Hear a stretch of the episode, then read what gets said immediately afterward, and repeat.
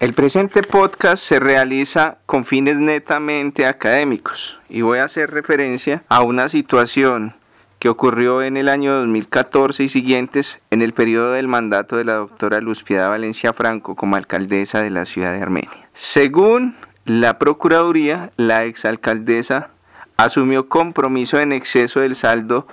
disponible superando una autorización de vigencias futuras que había sido otorgada por el Consejo Municipal de Armenia en una cuantía de 92.110 millones de pesos. Por esta razón, la Procuraduría General de la Nación inhabilitó y destituyó por 14 años a la doctora Luz Piedad Valencia Franco por presuntamente asumir compromisos en exceso, superando autorización de vigencias futuras otorgada por el Consejo a través del Acuerdo 028 del 2014. Según el fallo, el Procurador Delegado para la Economía y la Hacienda Pública informó que la sanción a imponerle a la disciplinada es la de destitución e inhabilidad general de conformidad por el artículo 44 de la Ley 734 del 2012. El ente de control en las precisiones que hizo tuvo en cuenta que la investigada no tiene antecedentes disciplinarios, pero que la sanción a imponer fue la destitución e inhabilidad, toda vez que no hay duda que el límite que fijó el Consejo de Armenia, la exalcaldesa, se sobrepasó. La Procuraduría General de la Nación para la época de los hechos señaló que la doctora Valencia Franco se desempeñaba como alcaldesa de la capital quindiana y las presuntas irregularidades se relacionan con suscripción de dos contratos de obra pública por valor de 111 mil millones, dos contratos interadministrativos y un contrato de consultoría.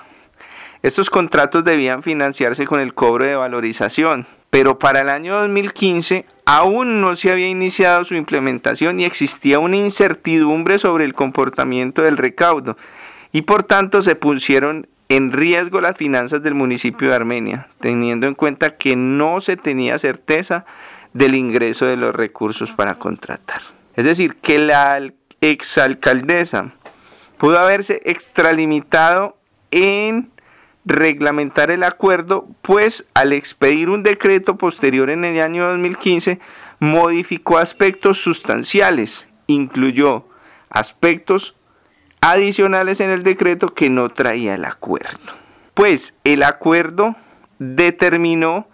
que el inicio de la construcción de las obras debía terminarse como máximo dentro de los dos años siguientes a partir del vencimiento de los plazos. Y el decreto señaló que el plazo se podía exceder en cuatro años. Es decir, el acuerdo decía dos años, el decreto decía que cuatro años. La exalcaldesa también redujo ostensiblemente el rubro presupuestal que debía respaldar la contratación